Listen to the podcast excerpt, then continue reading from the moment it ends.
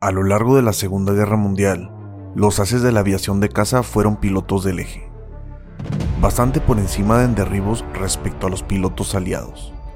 No fue el caso de George Frederick Berling, un joven nacido el 6 de diciembre de 1921 en Verdun, por aquel entonces una ciudad situada en la región francófona de Quebec en Canadá, quien lograría batir a 31 aviones enemigos, 27 de ellos en solo 14 días.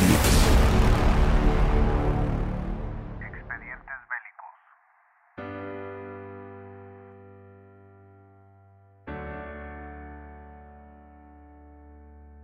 Desde muy joven, Berlin había sentido una auténtica fascinación por la aviación. A la edad de 17 años, pudo encontrar un puesto de trabajo en una compañía aeronáutica de Gravenhurst, Ontario. Ahí, se volvería un conocedor de todo lo relacionado con el mundo de la aviación y las líneas comerciales nacionales e internacionales. Al estallar la Segunda Guerra Sino-Japonesa, Berlin se sintió atraído por la aviación militar. Por dicha razón, solicitó a Estados Unidos formar parte del Escuadrón Tigres Voladores, del oficial Claire Chennault, una unidad norteamericana que se había formado para ayudar a China en su lucha contra Japón, y cuyas autoridades rechazaron a Berlin debido a su nacionalidad canadiense. Lejos de rendirse, Berlin probó suerte durante la Guerra Ruso-Finesa de 1939 a 1940, presentándose como voluntario en la Embajada de Finlandia en Canadá, donde ofreció sus servicios a la Fuerza Aérea Finlandesa con la intención de combatir a la Unión Soviética. Desgraciadamente, volvió a ser rechazado porque Finlandia obligaba el consentimiento parental del voluntario, algo que los padres de Berlin le negaron. Su siguiente parada fue Reino Unido, concretamente Glasgow, ciudad en la que visitó a las oficinas de la Real Fuerza Aérea Británica, que en aquellos instantes comenzaba la guerra contra Alemania. Pero para su mala fortuna, olvidó su certificado de nacimiento, por lo que otra vez le negaron el acceso, viéndose obligado a regresar a Canadá atravesando el Océano Atlántico en barco, un viaje que casi le costó la vida, cuando un submarino alemán torpedió el carguero en el que iba a bordo. Por fin la suerte de Berlin cambió cuando Canadá decidió ayudar con aviones a Reino Unido durante la batalla de Inglaterra en septiembre de 1940. Así fue como Berlin a pesar de ser rechazado inicialmente por su escasa profesionalidad académica, fue admitido en la Real Fuerza Aérea Canadiense. Inmediatamente fue trasladado a Inglaterra para ingresar a la unidad de capacitación operativa de Howard Ten, donde los instructores quedaron maravillados con Berlin al ver sus excelentes habilidades como el cálculo instantáneo de blancos en movimiento, su pericia en el desvío y descenso del disparo o su matemático tiro por deflexión. Aquellas inmejorables calificaciones permitieron que Berlin fuese aceptado en marzo de 1941 dentro del 403 Escuadrón estacionado en North Weald, a escasa distancia de Londres. Oficialmente, la primera misión de Berlin al mando de un caza Spitfire tuvo lugar el 25 de diciembre de 1941, día de Navidad, en un vuelo sobre el Canal de la Mancha. A partir de entonces, se dedicaría a la escolta y patrulla de bombarderos británicos, que atacaban diariamente la costa de Francia. Durante estas operaciones, Berlin pudo enfrentarse en diversas ocasiones a cazas alemanes, aunque no logró derribar algún avión, tampoco fue alcanzado. A mediados de 1942, Berlin fue trasladado al 41 Escuadrón ubicado en Sussex, para continuar con sus habituales misiones sobre el Canal de la Mancha. El 1 de mayo de 1942, Mientras sobrevolaba la costa de Cáliz, un grupo de cinco cazas alemanes Focke-Wulf emboscaron a los aviones canadienses y alcanzaron el Spitfire de Berlin, dañando uno de sus cañones y dos ametralladoras. Sin embargo, y a pesar de contar con apenas armamento, Berlin maniobró y se situó detrás de la cola de uno de los Focke-Wulf, al cual acertó e hizo estallar en el aire. Aquel fue el primer derribo de Berlin aunque todavía le faltaban muchos más, como el que sucedió dos días después, el 3 de mayo, cuando abatió nuevamente a otro Fog Wolf, El 9 de junio de 1942, Berlin despegó junto a otros 32 Spitfires desde el portaaviones HMS Eagle, procedente de Gibraltar, para aterrizar horas después sobre la isla de Malta, que en aquellos momentos se había convertido en un foco de intenso bombardeo por parte de la Italia fascista. Tres días después de su incorporación al 249 Escuadrón, el 12 de junio, inició su primer combate en el Mediterráneo contra ocho casas del eje, que transcurrió sin incidentes para ambos bandos. Probablemente Berlin jamás imaginó que cuando se levantó la mañana del 6 de julio de 1942, se iba a convertir en una de las más gloriosas de su vida.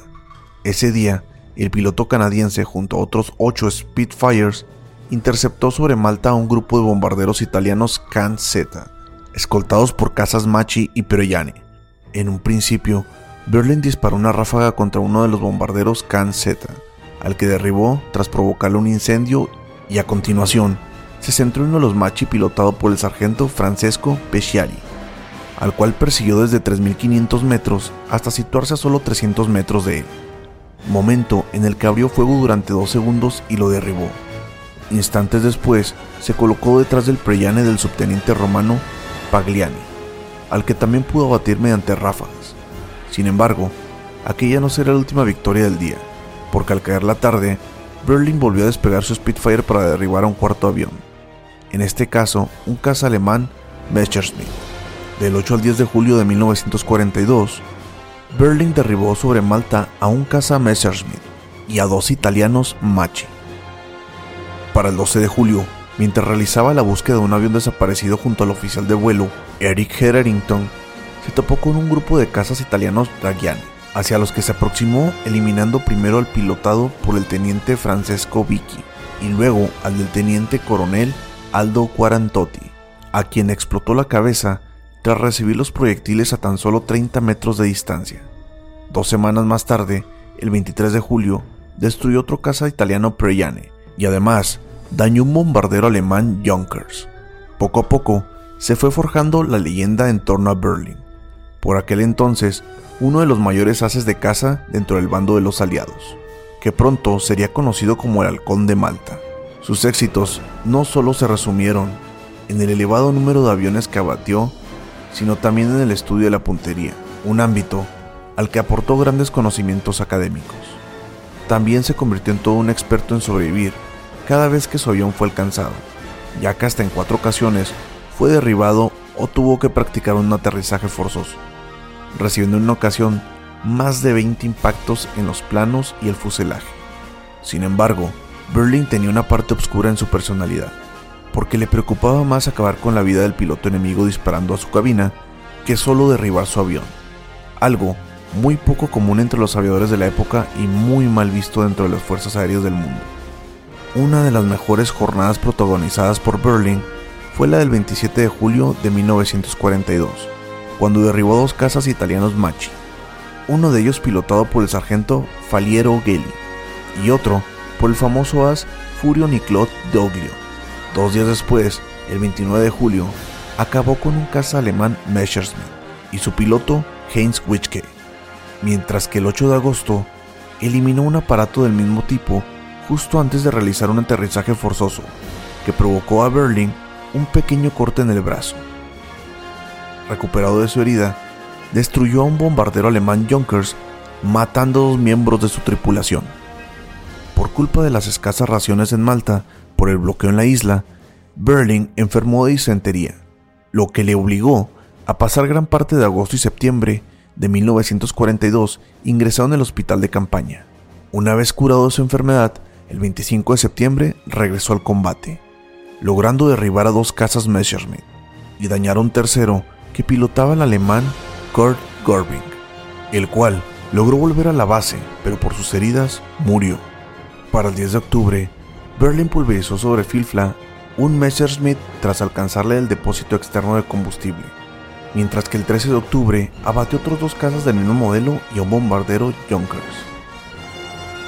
Al día siguiente, el 14, Berlin obtuvo sus tres últimos derribos sobre Malta, dos Messerschmitt y un Junker. A pesar de que Berlin fue todo un as, su desprecio por el enemigo y la falta de humanidad le llevaron a truncar su carrera como piloto de combate. Tras casi medio año de combates en Malta, Berling abandonó la isla el 31 de octubre de 1942. Curiosamente, durante el vuelo hacia Gibraltar, el bombardero B-24 Libertador, en el que viajaba Berling, realizó un aterrizaje de emergencia en el mar, siendo Berling uno de los tres únicos supervivientes. Aquella proeza, junto a todas las anteriores, le llevaron a ser condecorado con la medalla del vuelo distinguido y la cruz del vuelo distinguido. Poco después, regresó a Canadá para participar en la campaña de venta de bonos de guerra y ofrecer numerosos discursos de carácter oficial. No obstante, pronto su imagen pública quedó manchada cuando afirmó que disfrutaba matar pilotos enemigos. Declaraciones contrarias al espíritu de la aviación y que para su desgracia truncaron por completo su carrera. Sancionado por las polémicas declaraciones, Berlin fue enviado al Reino Unido como instructor de pilotos de caza en la Escuela Central de Puntería. Esto en Sutton Bridge. Curiosamente, el 8 de septiembre de 1943 casi perdió la vida a manos de sus alumnos tras ser alcanzado por un Spitfire. Pero su suerte volvió a cambiar aquel mismo septiembre, cuando de nuevo Berlin fue enviado al frente dentro de la Real Fuerza Aérea Canadiense, estacionada frente al Canal de la Mancha. Precisamente el día 24 logró derribar a un caza alemán, Focke-Wulf, mientras volaba sobre Francia entre Poix y Bialbis. Tres meses después, el 30 de diciembre, Berlin anotó el último derribo de su vida, al abatir en Compiègne a otro Focke-Wulf. Debido a los constantes incumplimientos en la disciplina militar y su afición por alardear sobre los enemigos que mataba, Berlin fue obligado a retirarse de la Real Fuerza Aérea Canadiense y de regresar a Canadá en abril de 1944. Frustrado por no poder combatir, probó suerte marchando a Estados Unidos para ingresar a la Fuerza Aérea estadounidense, donde fue rechazado. Así fue, como solo e inquieto, Berlin vio terminar la Segunda Guerra Mundial en 1945. Decepcionado por su incierto destino en un mundo de paz, la guerra árabe-israelí de 1948 volvió a dar una nueva oportunidad a Berlin, cuando la naciente Fuerza Aérea de Israel contrató sus servicios para ponerse en los mandos de los cazas P-51 Mustang. Feliz por la noticia, Berlin tomó un avión desde Canadá hacia Israel, haciendo para ello escala en Roma. Sin embargo, y de manera inesperada, el 20 de mayo de 1948, el avión de transporte Nordium Norseman que él pilotaba se estrelló al tomar tierra en el aeropuerto de Roma, perdiendo de este modo la vida. Berlin fue un inadaptado, pero gracias a su rebeldía, fue el pionero en técnicas de combate como el disparo de deflexión y la aproximación agresiva, que hoy en día están establecidas como técnicas de combate. Con la muerte de Berlin, se fue uno de los mejores haces de caza de los aliados de la Segunda Guerra Mundial, con 31 victorias en su récord.